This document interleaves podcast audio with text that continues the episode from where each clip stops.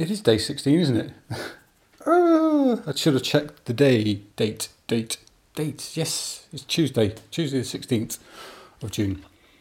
16th day of Audiomo. And I'm two days into my week off work, a week of doing nothing, a kind of recentering, if you know what I mean.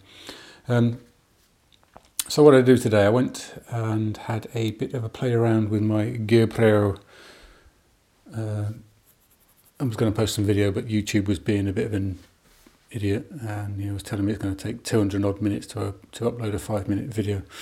I thought, I can't, I've got more more things to do with life than that, even though I'm supposed to be doing nothing, but just still sitting around watching a little blue bar go across the screen is not what I plan on doing. I do that as a day job most of the time, so don't want to be doing that on day off. So I sacked it and decided to go for a bike ride and ended up at a place called the King William in Ipsden in Oxfordshire. And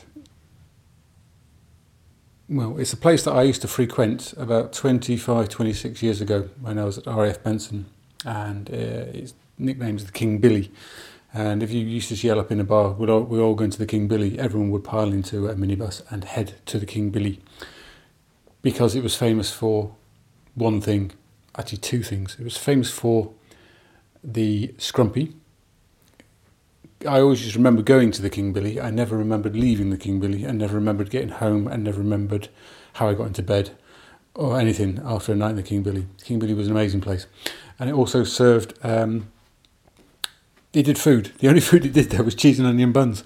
Um, but I went there today and had fish and chips, uh, and it was really nice. And they have a full menu of proper food.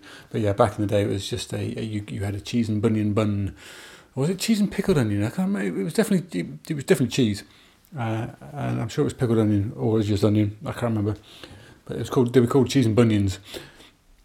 Uh, but Scrumpy was the main reason what everyone went for, it, and it had like a, a real um, a, a, massive selection of, of, proper ales as well back in that back in the day as well.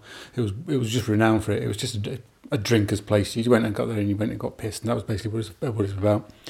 So uh, yeah, I, I, I, stepped back in time a little bit today. I went back to 26 years ago, but did it a bit more refined. I ate and had a glass of Coke, but it was good.